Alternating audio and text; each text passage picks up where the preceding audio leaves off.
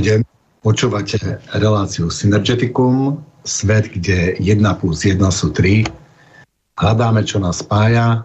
Od mikrofónu vás vítá Tibor Moravčík. Máme 15. marca 2022 a mám to potešenie privítať u nás nášho stáleho hostia, pána magistra Jana Kozáka. Dobrý den, pane Kozáku. Dobrý večer, Tibore. Slyšíme se dobře, jo? Ano, ano. Trošku to šuští, ale, ale jinak je to, je to v poriadku. Uh, začal by som tým, že najprv pána Kozáka uh, rých, rýchlo si predstavím, je to odborník na vedskú kultúru, vedskú, vedskú ale aj e, e, gnostickú, celko by som povedal ako vývoj e, filozofie a je to, je to aj lingvistik, odborník na vedský jazyk a sanskrt. Sám som jeho žiakom na, na jeho pravidelnej hodine sanskrtu a vedského jazyka a nie tak dávno sme mali e, zase ukázal na nový, novú dimenziu jazyka, ktorá nejako zakrnela a v našom jazyku nie je. A ja som si, až, až ono už o tom hovoril dávnejšie aj v iných reláciách, ako ten jazyk vlastne e, degeneruje, ako tá naša reč degeneruje. A neprišlo tak, došlo, že ne, nedegeneruje len naša reč, ale s tou rečou vlastne degeneruje aj náš spôsob myslenia. A mne to prišlo, veľmi mi to prišlo ľúto. Mne, ja, ja som bol z toho 2-3 dní úplne, úplne vybavený, keď mi to došlo, že odkiaľ kam spejeme, kde sme museli byť kedysi dávno, z, z akej že ideme vlastne dol kopcom, že sa rútime niekam dole, že odkiaľ kam ideme. No, nebudem to tu už viacej rozpitvávať a dám slovo pánovi Kozi, Kozákovi, aby nám povedal niečo a teda dúfam, že nám povie rozdiel medzi tým našim dnešným jazykom a od, od, z čo sme vyplynuli a aké, aké dimenzie toho jazyka sme stratili a aké nástroje e, vyjadrovania tak nástroj vyjadrovania jsme přišli. Ano, tak děkuji za slovo, Tibore. Já e, částečně tyhle ty věci povídám při výkladu védy, ale dneska se teda zaměřím na tu degeneraci nebo postupný úpadek řeči s tím, aby jsem posluchače seznámil z historií vlastně naší indoevropské řeči eh, ohledně eh, nejenom flexe nebo eh, kultury teda naší mluvy, ale taky právě ohledně toho zaměření, které původně směřovalo nahoru k bohům a dneska Eh, zcela jednoznačně směřuje dolů do, do nitra země. Eh, tak eh, především je potřeba vědět, to znají posluchači z mých přednášek, je potřeba vědět, že zkrátka na počátku naší slovesnosti indoevropské v dávných dobách, tak se objevila, byla eh, neuvěřitelnou eh, tradicí eh, indických recitátorů uchovaná, nejstarší vrstva naší řeči, takzvaná védština, která se potom upravila během staletí a vznikl z toho sanskrt, a tahle ta védština jako nejstarší řeč eh, je eh, úžasná tím, že je to nejrozvinutější, kulturně eh, nejrozkoša, rozpoštělejší řeč, která ve srovnání s pozdními teda větvemi, které tady máme, ty tři indoevropské větve, slovansko-baltská, románská germánská, tak zdaleka už nejsou tak rozkošetělé, nejsou tak bohaté na tvary a na možné na možné gramatické prostě možnosti. Tak to je záhada, to je absolutní záhada, k tomu se vyjadřují lingvisté celého světa.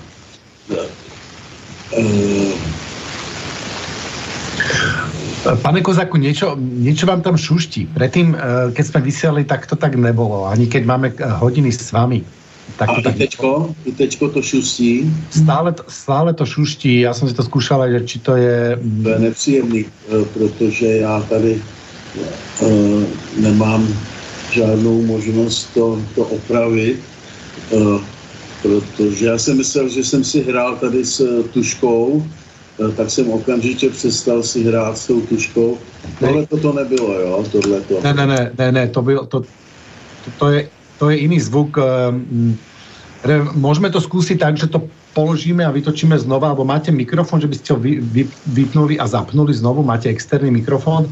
Či... Mám samo sebou mikrofon, takže můžu ho a teď ho znova zapínám. Myslím fyzicky, čo nemáte nejak, nejako v šnúre. Jo. To je nepříjemné. No. Se... Je to trošku také rušivé. No, no. Tak zkusil jsem. A jaký je výsledek? Je to nějaká změna? Není, není. Um, alebo skúsme ešte jeden, jeden, jeden pokus a, a keď ne, tak to necháme, necháme tak, ono sa to dá počúvať, len to, len to tam stále, stále to tam tak je. Skúste prosím vás odhlásiť z toho Skype a prihlásiť a uvidíme, snáď to bude lepšie. Jo, dobře.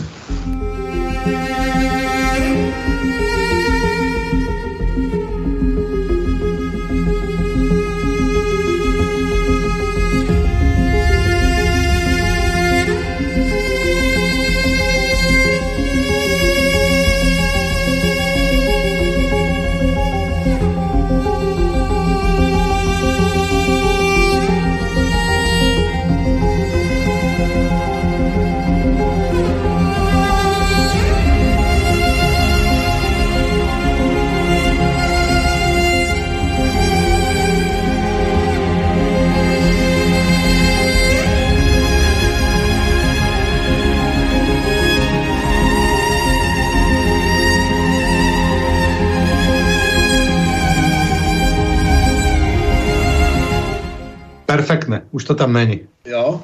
No. Tak to je úžasný.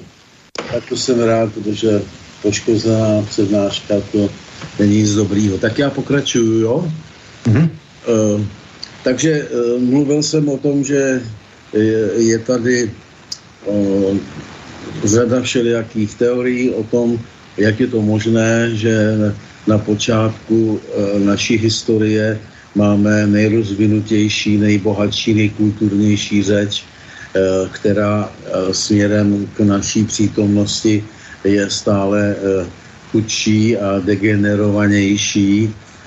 No nejjednodušší to mají z odpovědí Indové, že stará brahmanská tradice, která říká, že řeč, bécky rč, rč, pro, proto taky RG véda, to je vlastně RČ véda, která se uh, běžně uh, nazývá Brahma a je symbolizovaná tím, tou známou slabikou Om, takže není lidského původu, že, že prostě to je vibrace, která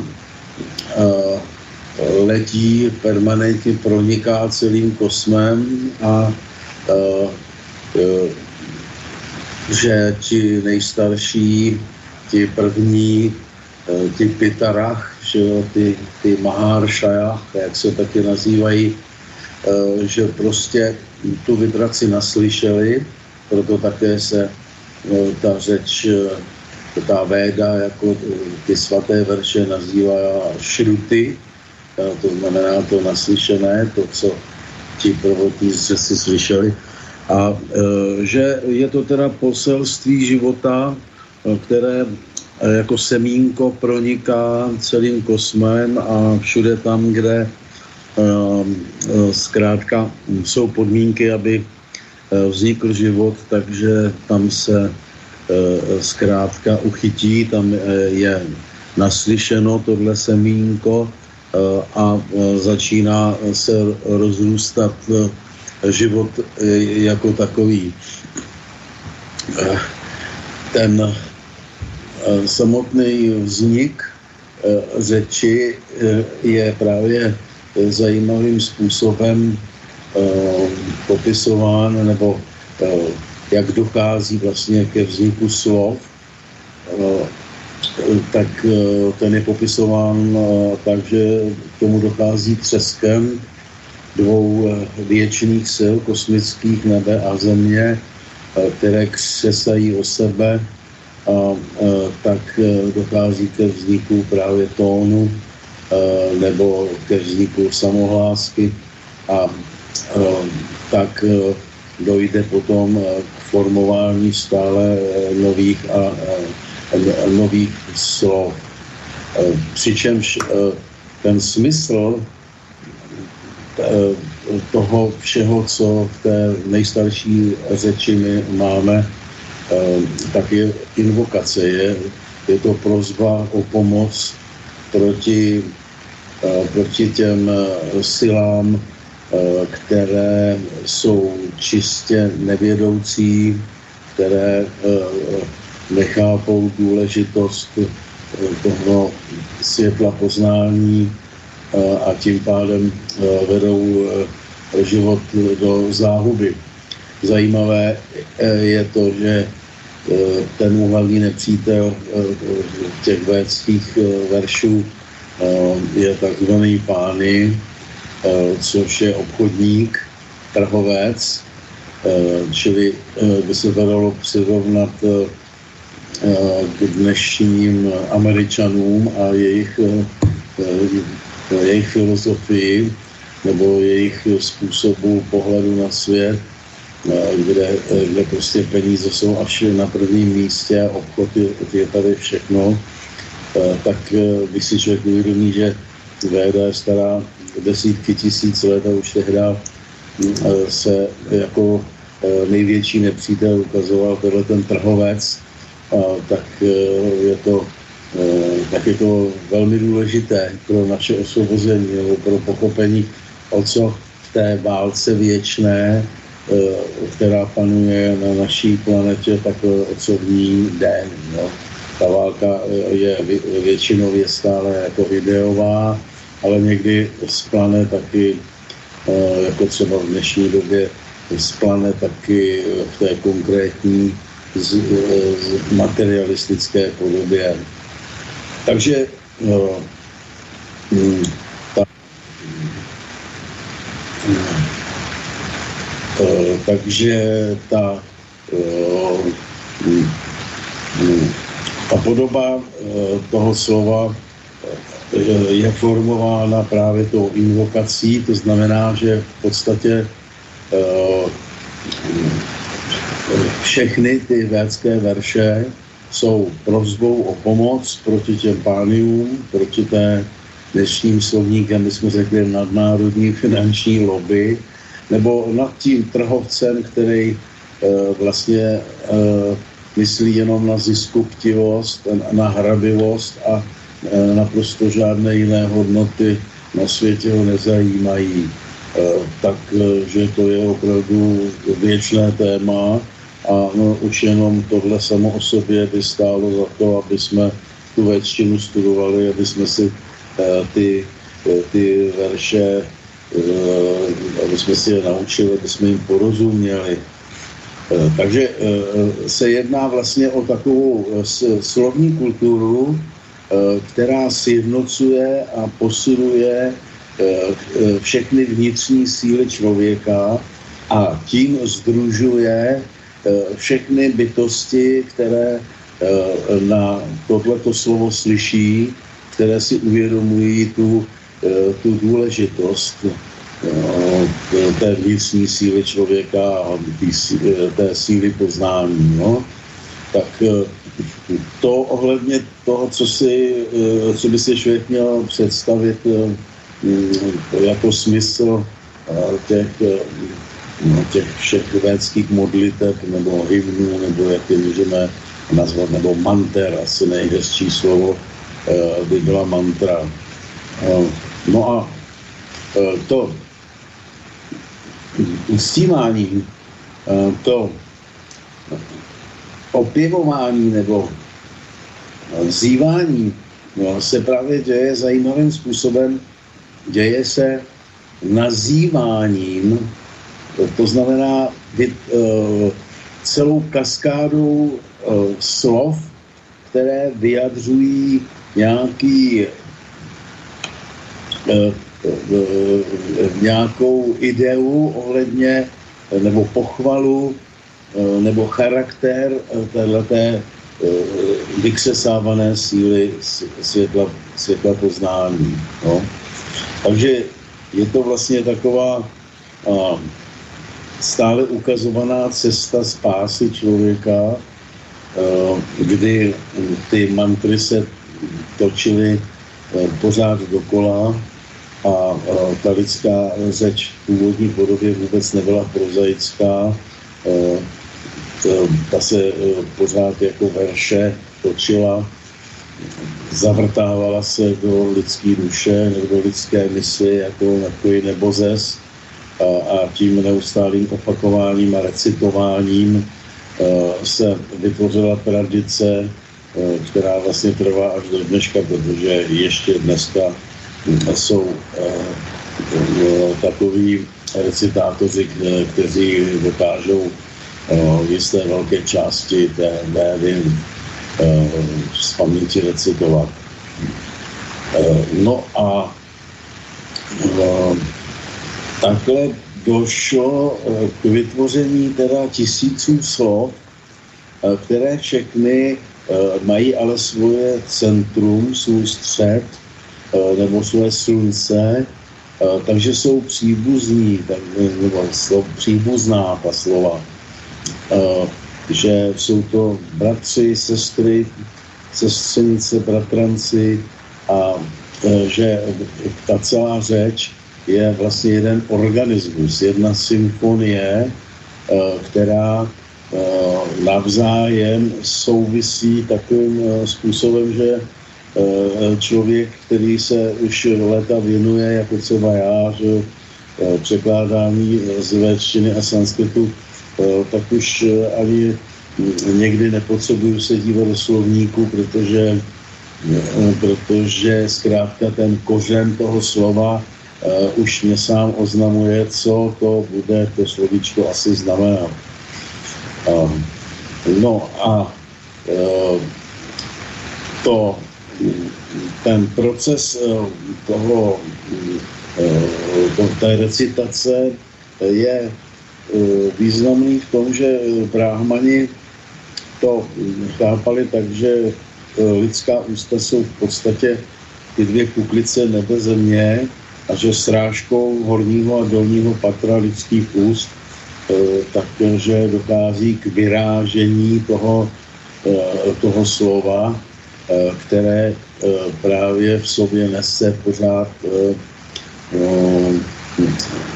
jako hm, informaci o tom, eh, jak vzniklo, že bylo vykřesané, vyplučené. Proto taky eh, jeden, eh, jedno z desítek nebo spíš stovek slov pro to vykřesávané světlo poznání, které se nejčastěji nazývá soma, tak je taky hita, hit, protože sloveso hinoty, clothes, vykloukat, tak je zakováno v té větvi anglosaské. My bohužel ho nemáme myslované, ale za to máme spousta jiných krásných dochovaných védských slov, kterých jsou stovky. No a ta, ta nejvyšší moudrost, která postavila člověka na nohy, tak ta je právě vyjádřená v těch obrazech védských ohledně velebených středů, takové osy světa nebo středu kolotoče a tenhle ten střed je veleben jako něco spásného, jako něco sladkého, jako něco právě lidského. A člověk by se měl právě držet tady toho středu, který nekolísá, který je pořád, pořád jaksi stabilní a z toho důvodu právě pak se objevila a do dneška je e, známa e, ta idea nebo ta úcta k, k severce a, takzvané ose, ose světa. Ta, ještě než začnu povídat o, o, o té historii řeči, tak bych chtěl zmínit velké stáří téhleté véčiny, protože to, co dneska se o ní povídá, jakože vznikla někdy, někdy ve druhém tisíciletí před naším letopočtem, tak je, tak to je v rozporu s řadou artefaktů a s řadou indicí, které máme z pravěku známé historie. Já bych eh, třeba zmínil jenom to, že médskou eh, filozofii eh, velebení teda toho středu spásného, kterým se může člověk dostat nahoru z, z těch takových nějakých strastných nebo démonských světů, tak můžeme nalézt už v nejstarším městě světa Šatalvik, kde jsou dochovány oltáře s postavou člověka, který jako horolezec v komíně no, má rozpažené no, ruce a no, má možnost teda s, s, v tomto rozporu, v tom prázdném prostoru stoupat vzhůru, Uh, tak to je nějaké šesté tisíciletí před naším letopočtem. Stejně tak staré jsou eh, různé vyobrazení eh, člověka s rohy na hlavě už proto indické kultuře ten výko člověk právě tady reprezentuje somu, to znamená to vykřesnávané světlo poznání, které potom zahání temnotu, což eh, je zobrazováno jako zahánění zvířat divokých od eh, toho stromu poznání. Eh, tak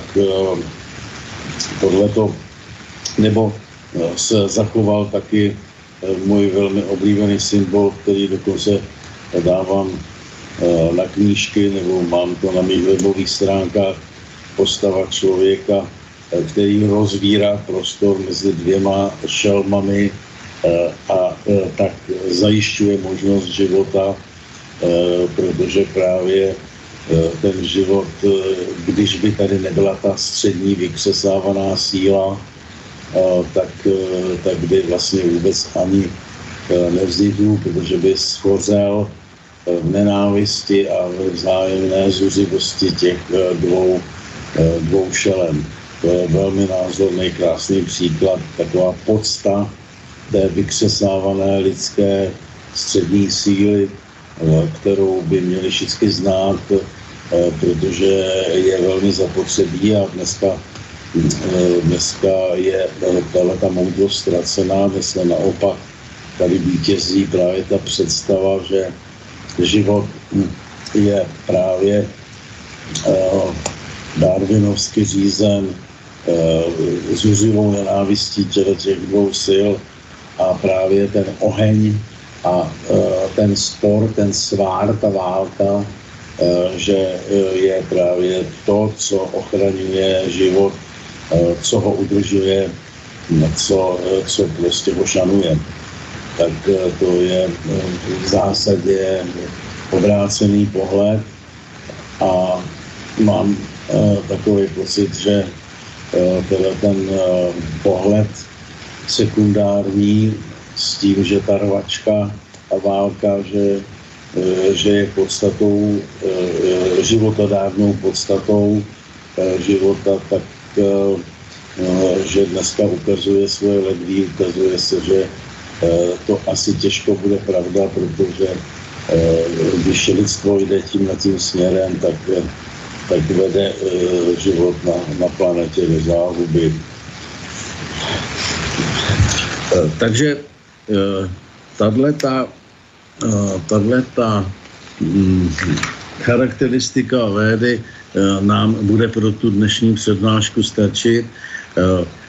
Legračně bychom mohli nazvat mm, smysl té véčtiny jako milostné písně na neutrum. Jo? prostě Eh, neutrum jako žádný z obou, eh, že to eh, ta moudrost odcházení středem, ta moudrost nepřidávat se ani k jedné z těch světských sil, které se nazývají buď nedá země, nebo potom Rajas a Tamas, takže je tou stabilitou světa, že je e, tou záštitou toho, že dojde k vytvoření lidského prostoru, kde, kde teda učletilý člověk bude moc žít, tak ten, ta charakteristika je dobrá v tom smyslu, aby jsme si uvědomili, kam se vlastně potom ta řeč dostala, kam, jakým způsobem se uh, ta slova a jejich smysl začala vyvíjet. No.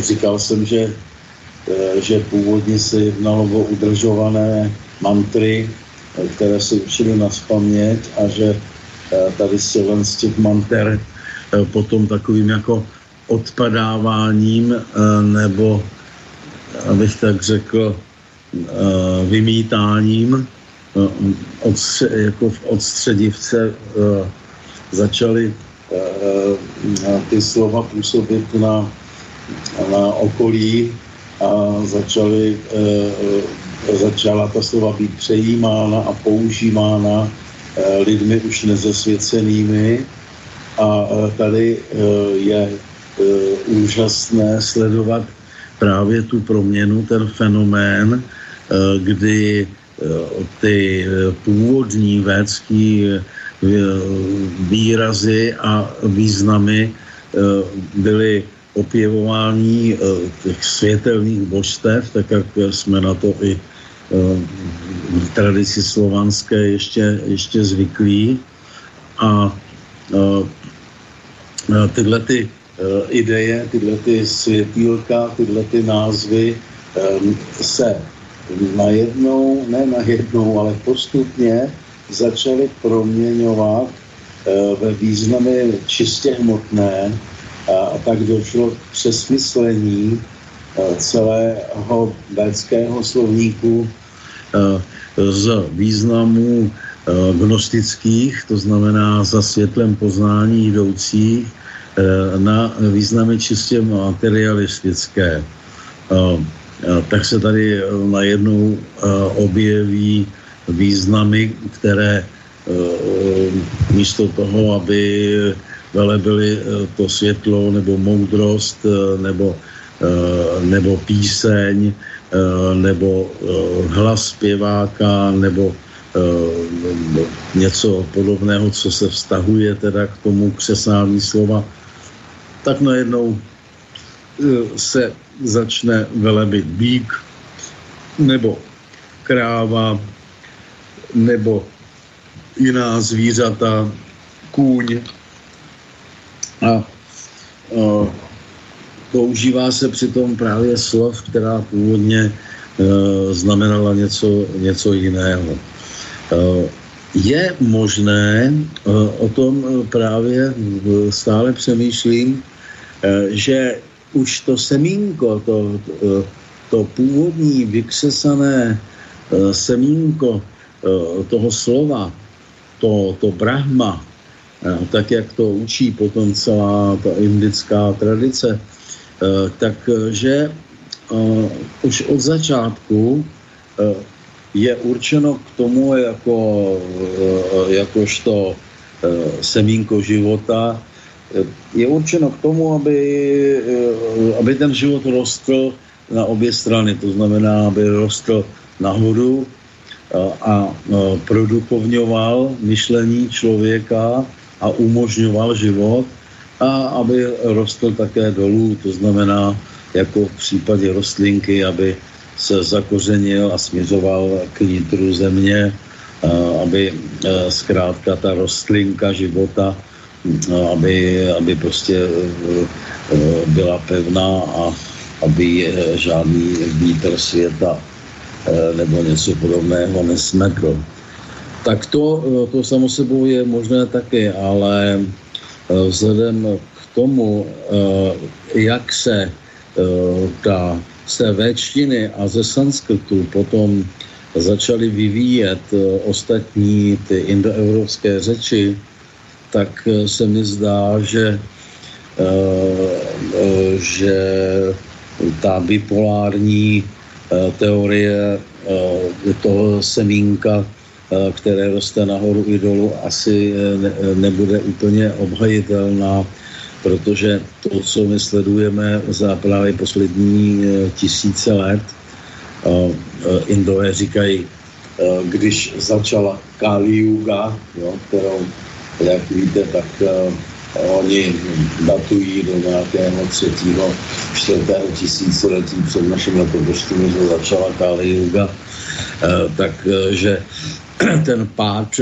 významu slova a pád člověka a jeho vnitřních hodnot, že, že je prostě čím dál tím větší a, a větší a takže se ztrácí to, to světlo poznání které původně tam bylo a je nahrázeno nebo zastoupeno eh, všemi těmi objekty nebo zvířaty, které zacpávají právě možnost eh, pochopit, eh, co v tom původním božském poselství védy vlastně bychom pochopit měli.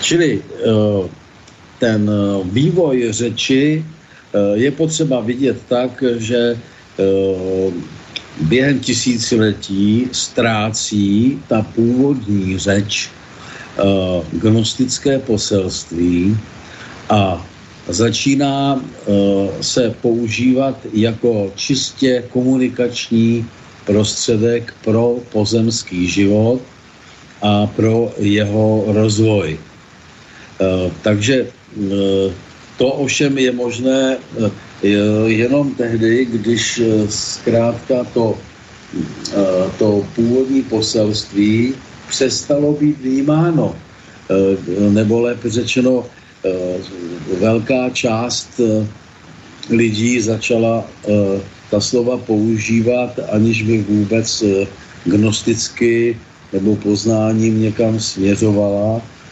čistě jenom z praktického materialistického důvodu eh, začaly se dorozumívat pomocí eh, eh, těch nově vytvořených tvarů a tak postupně do, začalo docházet k té degeneraci.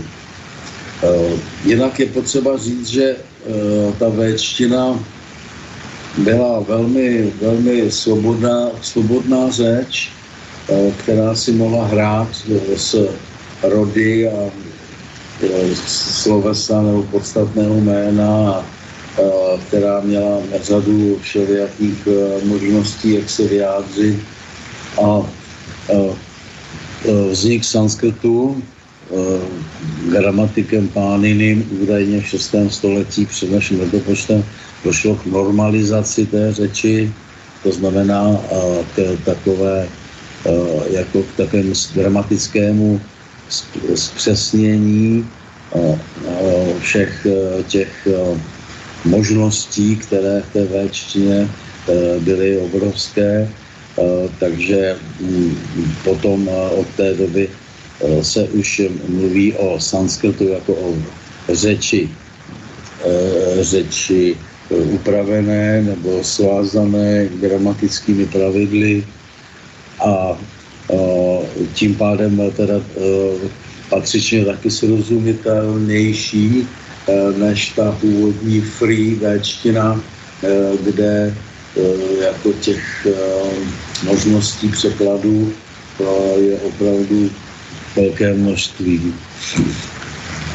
Takže ztráta toho gnostického poselství a přejímání eh, té řeči eh, do světské oblasti, eh, do praktického života, tak se stala právě hybným motivem úpadku řeči. No? Takhle bychom to asi mohli charakterizovat. No a jak, jak teda konkrétně to s těmi slovy vypadalo, tak to bychom si mohli říct po malé přestávečce, ano? Ano, poprosím režiu o pesničku do studia, děkujem.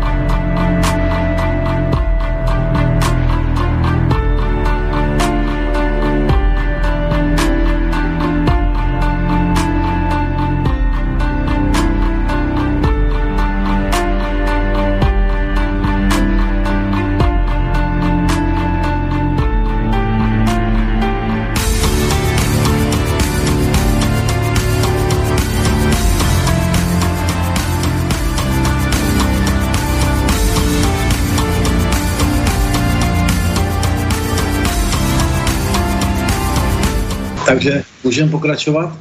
Ano, ano. ano, takže je potřeba říct, že eh, slovanská řeč, eh, zvláště i čeština, eh, je takovým zázračným reziduem, které vlastně ještě hodně čerpá a zachovává ty pravidla řeči z té staré védské doby.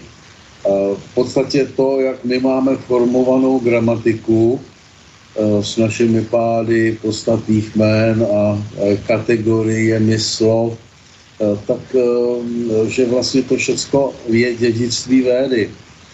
Například to, že vůbec právě máme rozdělené ty kategorie slov podle na substantiva, adjektiva, na, na slovesa, zájmena a tak dále. To všechno je, zůstává až do dneška v našich řečech stejné, jako, jako to má eh, ta véčtina. Eh, s tím taky, že máme gramatiku celou založenou na vzorech pro každou tu kategorii, podle kterých se pak my učíme tu řeč jak si lámat, nebo tu řeč prostě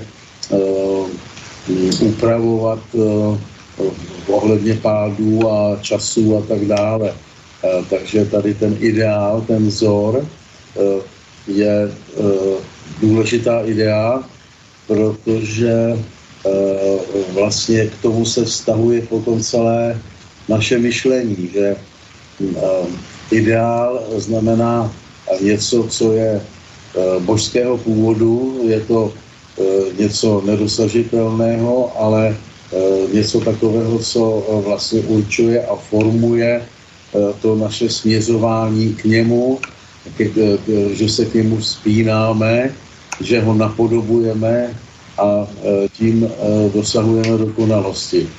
Tohle právě je, to platí nejenom v té oblasti lingvistiky, o kterou teď se jedná, ale i ohledně vůbec celé společnosti, kdy například ta nejvyšší varna, eh, ideální, teda ti, ti bráhmani takzvaní, kteří se starali právě o zachování eh, té tradice eh, védských manter, tak to byly takovým společenským ideálem, vzorem, který, který by měli ostatní napodobovat, aby, aby právě v sobě Eh, uchovali eh, celou tu moudrost té střední síly a eh, tu moudrost té lidskosti.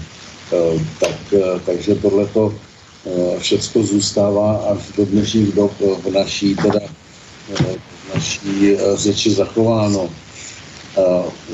Je důležité taky si uvědomit, že celá naše baltoslovanská rytmika, básnická, vychází z Védy, protože tam eh, je základem eh, osmislabiční verš, eh, kterému se právě říká krok, padam. A, a z, na základě tady těch osmi, osmi slavy, osmi rázů potom vzniká i ten nejslavnější védský verš Gayatri, třikrát osm slavy, nebo potom Anuštuk, 4x8 slabik, šloka takzvaná, eh, která eh, se po staletí užívá v básnictví a která jen tak mimochodem je základem i veškeré dnešní populární muziky.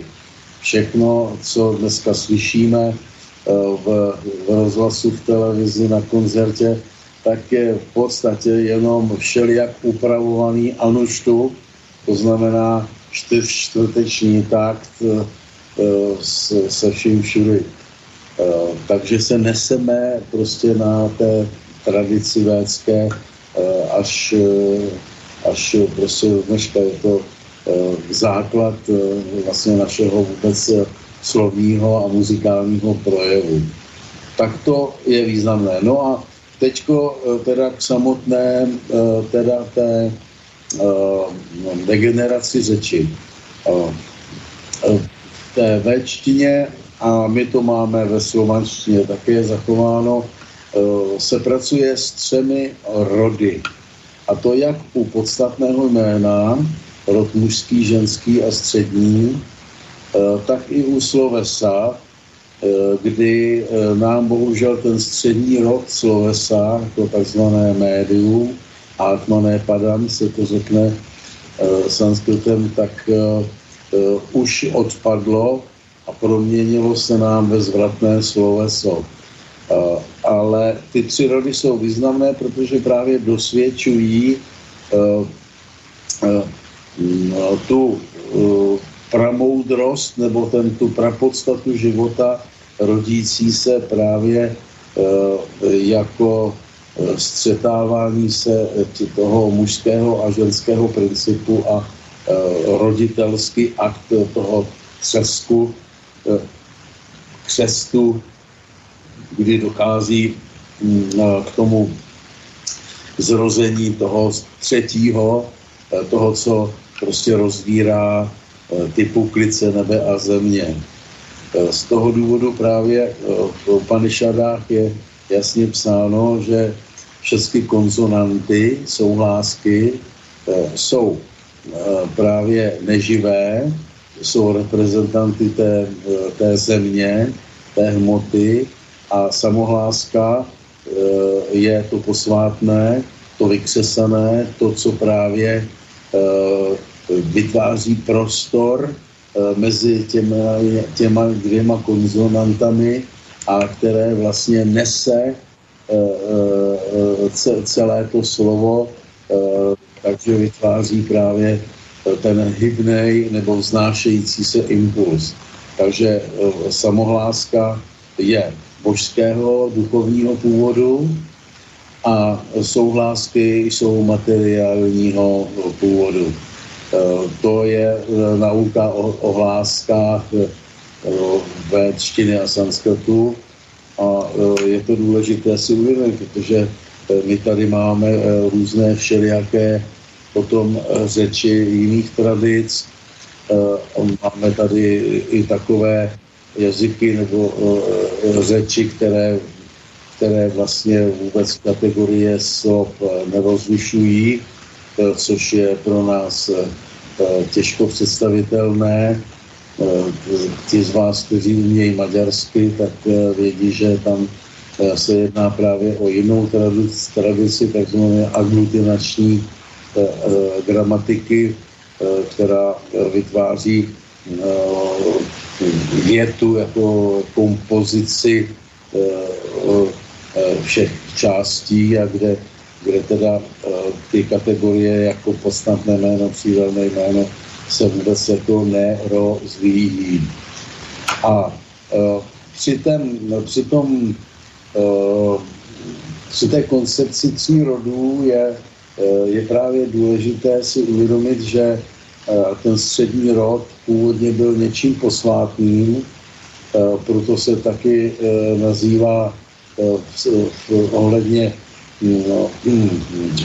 pod, nazývá se zkrátka no atmané pádem, to znamená něco, co prospívá, nebo co zdokonaluje, nebo co vyživuje atmana, to je z toho ducha v nás, a ztráta téhleté trojprincipiální moudrosti těch tří rodů v řadě indoevropských řeče, řečí, tak svědčí právě o naprosté ztrátě povědomosti o tom, jak je to křesání té střední síly důležité, jak je základem vůbec života jako takového. Takže Eh, tam, eh, kde eh, ty rody apropovaly, kde vlastně už nejsou, tak tam teda ty, jsou ti lidé značně ochuzeni o,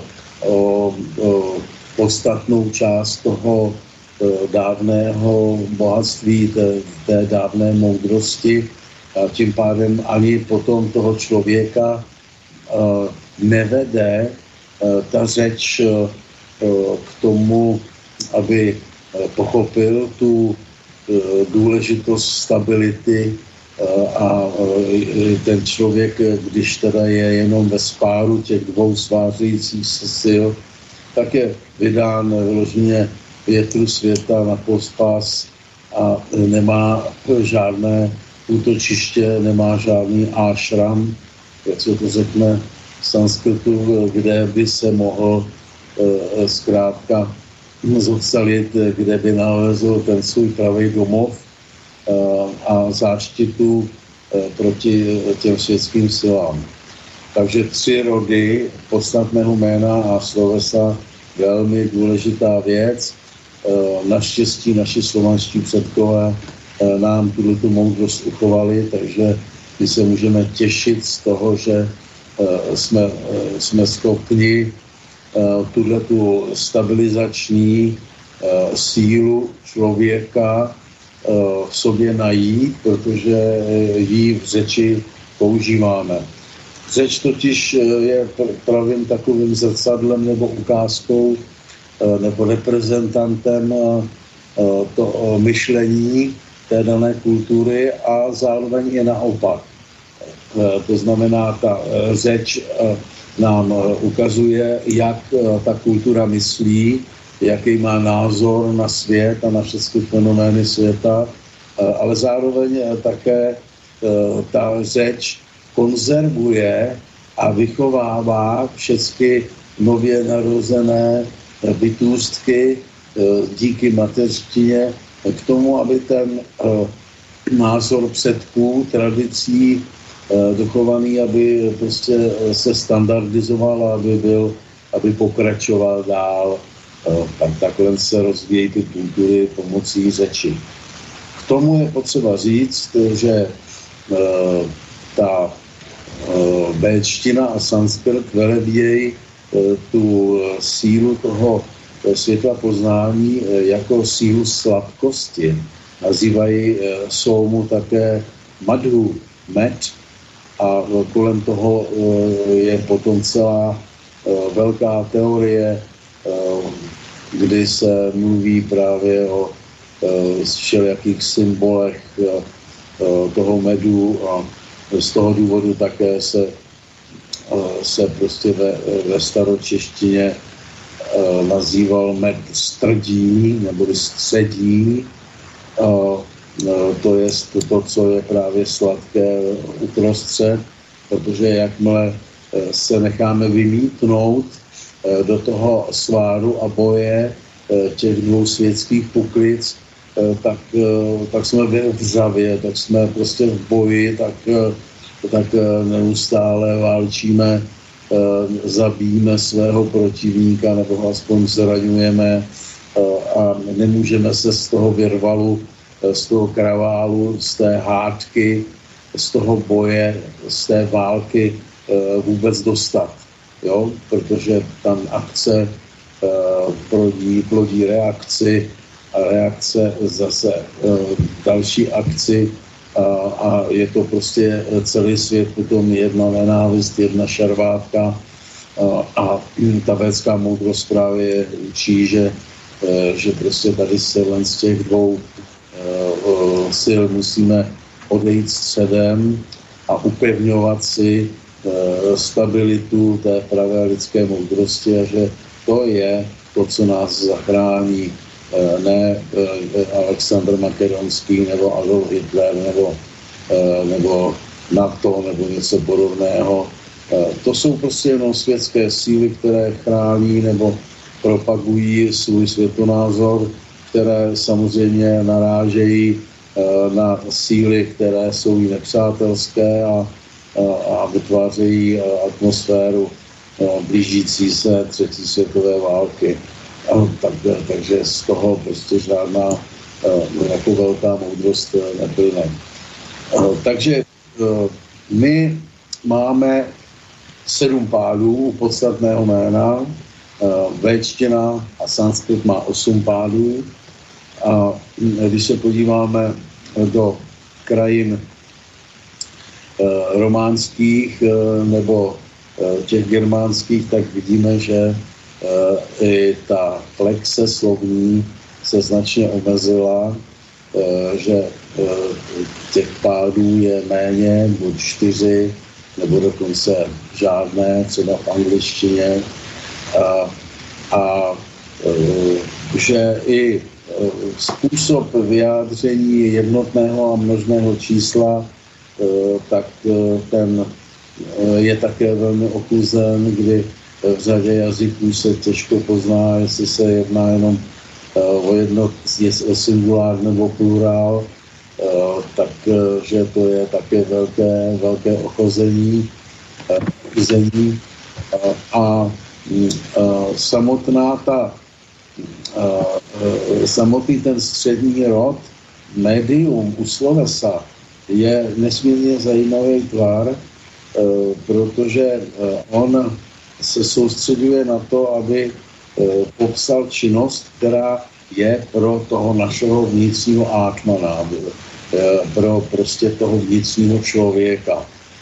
Takhle byl koncipován a takhle byl vlastně v té kultuře védské praktikován a tam zkrátka, kde tohleto, médium zmizelo, tak tam můžeme předpokládat, že, že tím pádem zmizela i ta snaha té kultury dotyčné, aby, aby zkrátka to, toho vnitřního člověka chránila, aby ho pěstovala No a když eh, tenhle ten vnitřní člověk, ta vlastně stabilizace lidské osobnosti není pěstován, no tak eh, ten člověk se stává potom jenom reaktivní hříčkou světských sil, protože uh, jinak ani nemůže reagovat, když tady ta škola, ta kultura té střední síly není, není vůbec pěstovaná, tak to je velmi, velmi eh, jako eh, tragická degenerace, eh, o které zkrátka je potřeba vědět.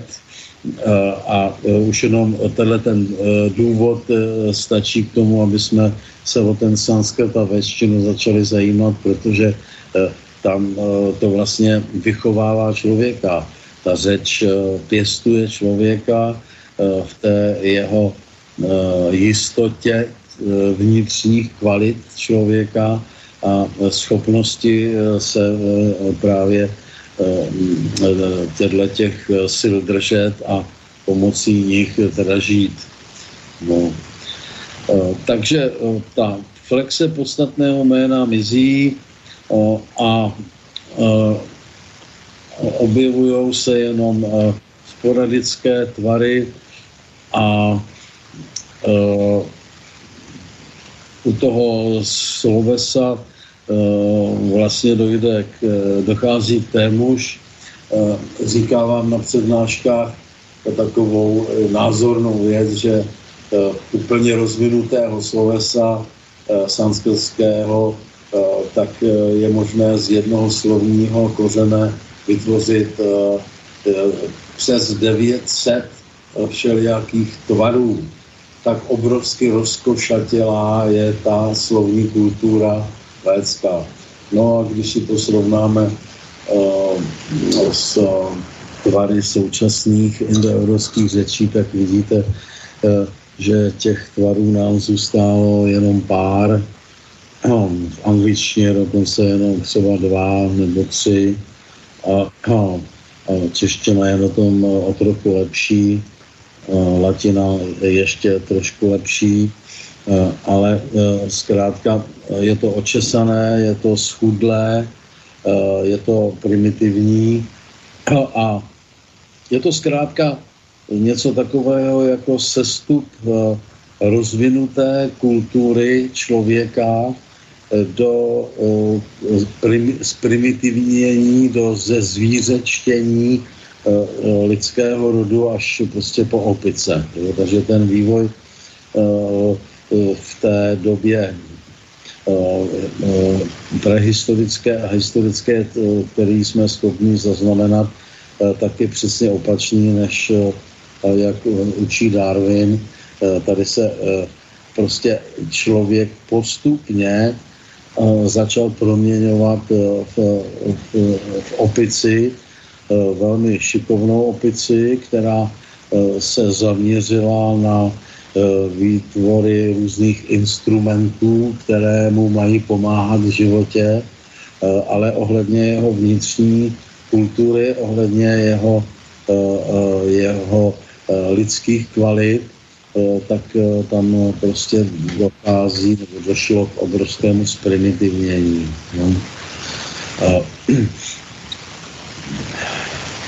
No, takže ty, ta řeč postupně začala také hrubnout. A to je něco, co se vztahuje k té, co se vztahuje k té, k té proměně toho světonázoru. Takže když se pěstoval ten vnitřní člověk, ta střední síla, tak tam dochází k zjemňování, k zušlechťování, k, k vlastně takovému sládnutí toho pohledu na svět. A když tahle ta síla zmizela, tak dochází k hrubnutí a, a k takovému zatvrzení srdce. Takže nám ta, ta řeč nejenom ztrácí postupně spoustu kulturních tvarů, ztrácí pády, ztrácí koncovky u slovesa, kdy najednou už každá osoba nemá svoji koncovku no, jako já čtu, ty čteš, on čte, my čteme, vy čtete, oni čtou, že tak to už začíná být nedos, nedosažitelný ideál u řady e, řečí, které zprimitivněly takže ani pro každou osobu nemají svoji koncovku.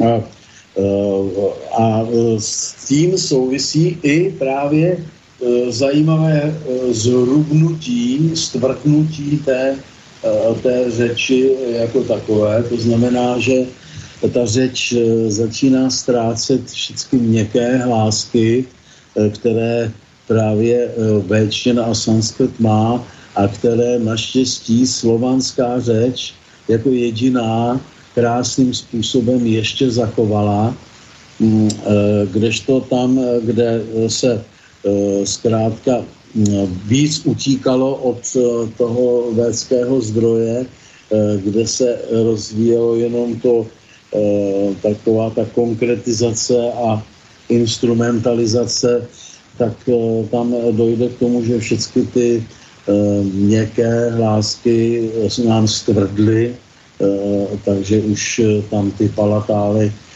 žádné, žádné nejsou. Ono už to právě je velmi eh, jasně znát eh, v porovnání sanskritu s latinou, eh, že jo, kdy takový příklad třeba hm, slovo pro koně ašva je hodně měkké a z toho vzniklo stvrdnutím latinské slovo equus, kůň. A takových slov jsou stovky, Eh, které dokládají eh, to tvrdnutí řeči a eh, je, je jako typické, že vzhledem k tomu, že hm, hm, ta evropská kultura v minulých stoletích se opravdu rozvinula do úžasných technických vymožeností, které umožnily ovládnout téměř celý svět, a exploatovat ho pomocí koloniza, kolonizačního úsilí. Eh, stavili se eh, a staví se do teďka úžasné lodě, letadla a zbraně a, a, a děla a vozy a prostě to všecko eh, vytváří takovou základnu materiální, že v podstatě teprve v současnosti ten okolní svět dohonil tenhle ten evropsko-americký rozvoj materiální, takže se dokážou už ty eh, armády eh, té atlantské armádě postavit, ale minulých ten tisíc let se dá říct, nebo minimálně 500 let, že jo, tomu tak nebylo a díky tomu materiálnímu rozvoji mohla Evropa porážet jakékoliv armády světa a dělat si tam prostě co, co chtěla. Takže to, to se teď konečně vyrovnalo, protože se to muselo vyrovnat, že jinak by to všechno, to, co je jiné, než ta tradice tvrdnutí a primitivnění, tak by vzalo za své, i když teď samo sebou jsem hodně Eh, hodně eh, eh, takový jako indoevropsky sobě středný, protože vůbec nemluvím o jazykových tradicích mimo indoevropštinu. Já jsem odborník na indoevropskou řeč, o čínštině, japonštině, malajštině nevím nic, tak, takže tam samo sebou Eh, by bylo potřeba nějakého synologa, který by eh, tenhle ten pohled eh, globální můj doplnil se svými, svými poznámkami. Jo. Tak chci říct, že tím, tím zaměřením na svět, tím zaměřením na, na, na tu hmotu, pouze na hmotu, na bohatství ve hmotě, se e, vlastně stala řada věcí. E, ta řeč zprimitivněla, ta řeč tvrdla, e, původné, původní teda vzývání nebo milostné písně na, na světlo poznání, které vyksesané uprostřed protiv, tak se zcela zaměnilo a už není ani po něm památky. Dnešní milostné písně jsou vyloženě písně eh, na, eh, na pozemské formy, eh, na zemi, na krásu země, na krásu moří a hor a především a hlavně ale na krásu ženy a na, na krásu spojení muže a ženy. Takže to, tohle to podnítilo ve spolupráci s rozvojem medicíny. A mm, lidské pokolení k tomu, že se začalo jako kvasinky množit šíleným způsobem, který vážně ohrožuje život na planetě, protože ta země, když vypadá, že je velikánská, tak ve skutečnosti uh, už eh, ty miliardy nebo dokonce třeba i desítky miliard obyvatel není schopná uživit, není schopná prostě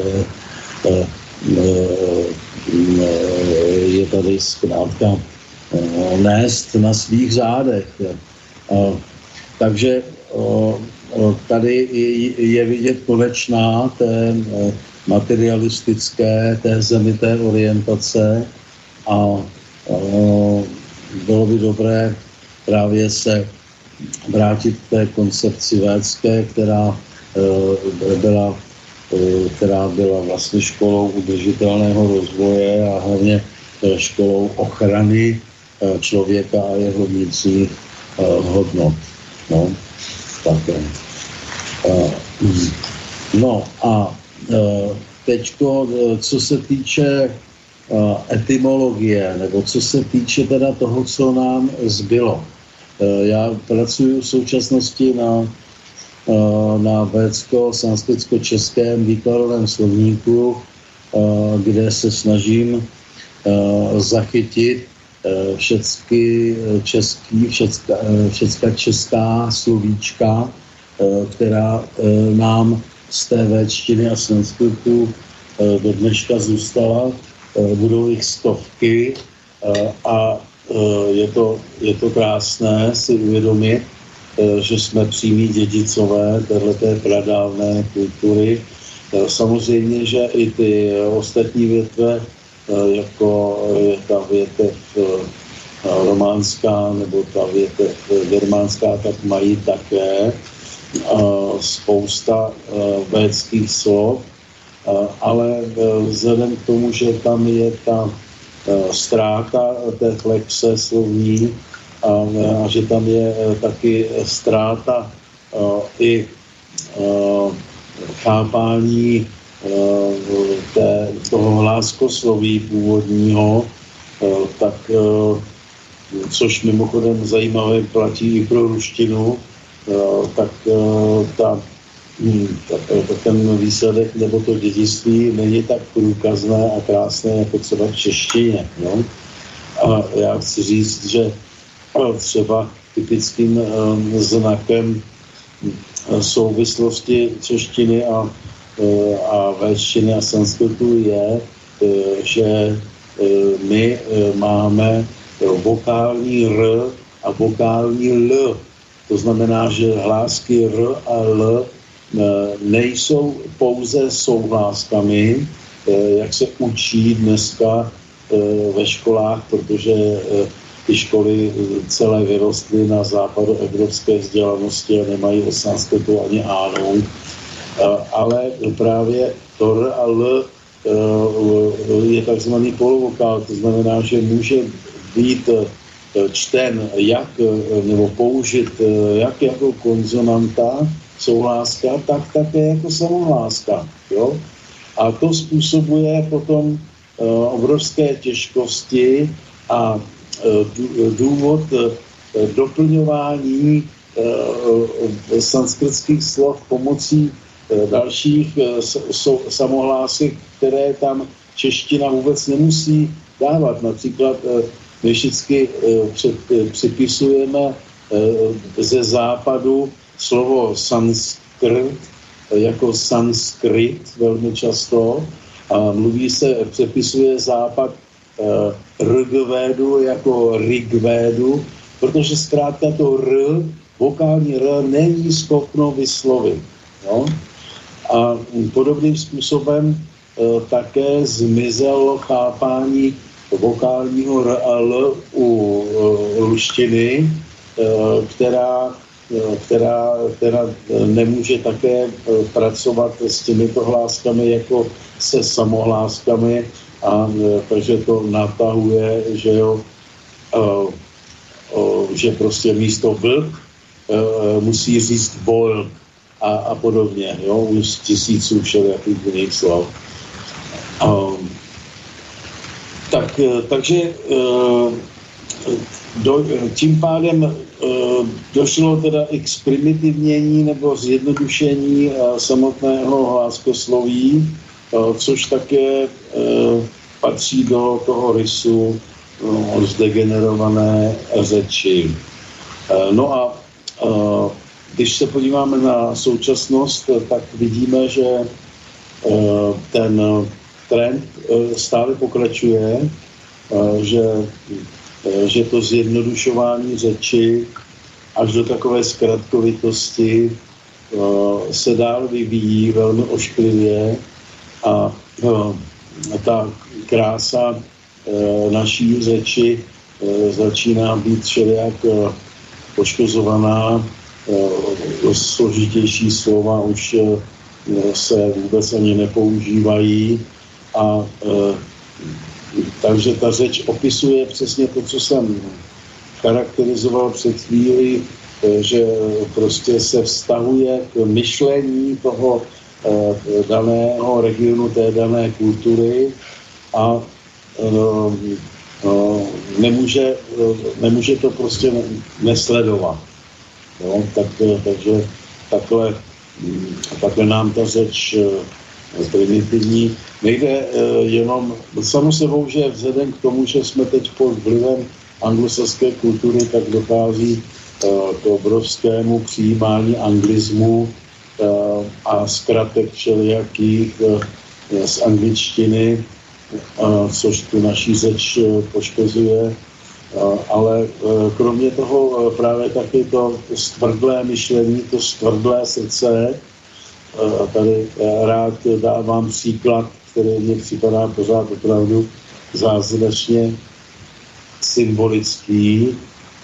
že anglické slovo heart znamená jednak srdce a jednak tvrdý, jo?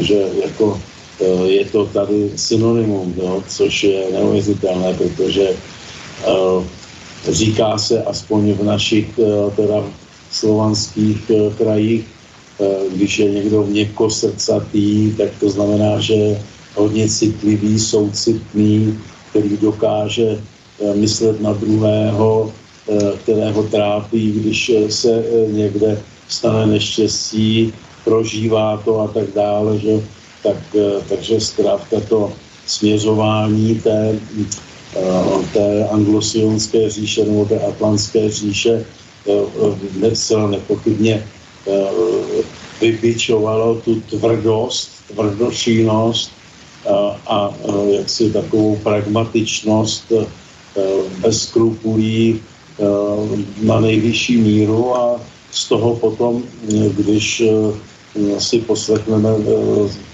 někoho, kdo mluví slovansky a, a potom si poslechneme prostě třeba nějakou Hillary Clinton nebo nějakou jinou takovou ocelovou babu, tak tak vidíme už jenom, aniž by jsme rozuměli slovo, eh, ten obrovský eh, jiný potenciál, který eh, ta řeč vlastně vysílá do svého, do svého okolí. Jo?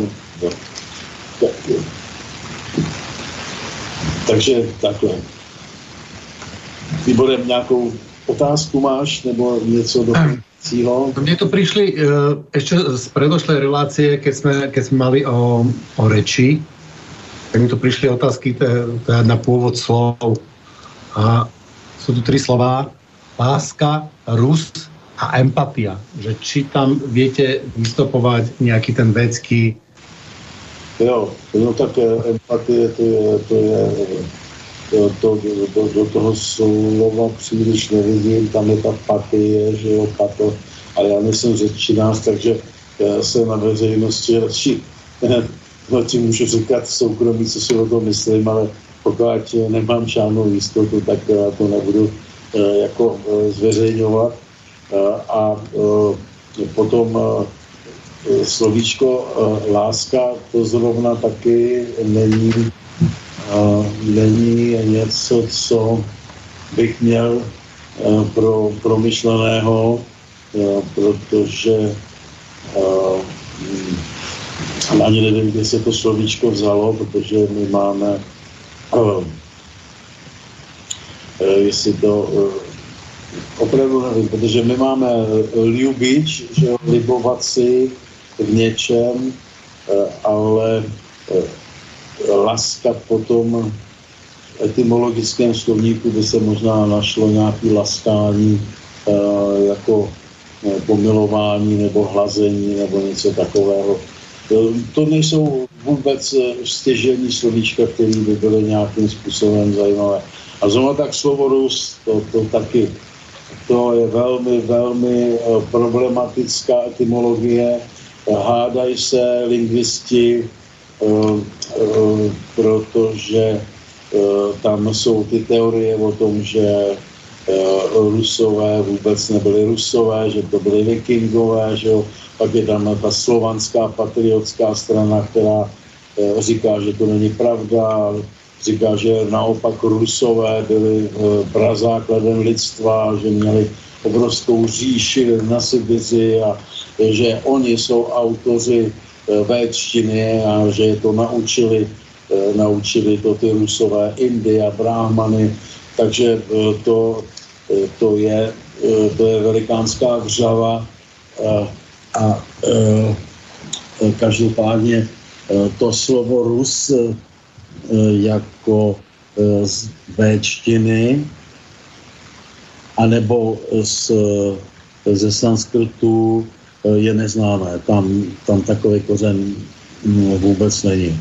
Ale je spousta super zajímavých eh, eh, podstatných jmén, eh, který mají úžasnou etymologii, ale to si nechme až na ten můj slovník, který zdaleka nebude obsažený tak, jak bych si přál, protože to jako sila, silama jednoho člověka není k zvládnutí, ale mám takový ideál, takový cíl, aby to bylo pět tisíc důležitých základních védských a sanskritských slovíček, eh, které eh, vzdělávají člověka a které eh, vlastně ho orientují na, na tu původní duchovní školu, takže snad by to, ta práce moje měla mít nějaký, nějaký trvalý a hluboký význam. Mm-hmm. A jak, jak jste na tom s tím slovníkom? Kedy, kedy se můžeme na něho těšit? No, tak to záleží na, na tom, eh, jak si soustředím síly, protože kromě toho ještě překládám tu knihu Salmy, kterou teďko právě, které se teďko věnuju víc než tomu slovníku.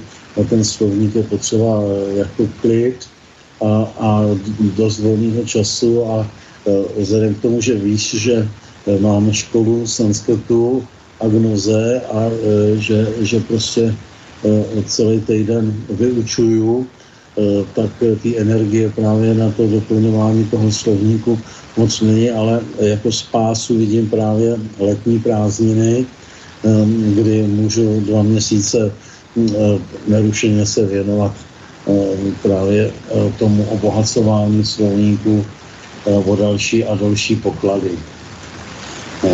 Takže, uh, takže takhle asi dneska by to mohlo stačit. Jo, Tibore? No. Ďakujem pekne za seba, aj za eh, poslucháčov a poslucháčky a těším se s vámi. Taky děkuji a zdravím všechny posluchače, mějte se hezky a příště nashledanou. Do počutia. Táto relácia vznikla za podpory dobrovoľných príspevkov našich poslucháčov. I ty sa k ním môžeš pridať. Viac informácií nájdeš na www.slobodnyvysielac.sk Ďakujeme.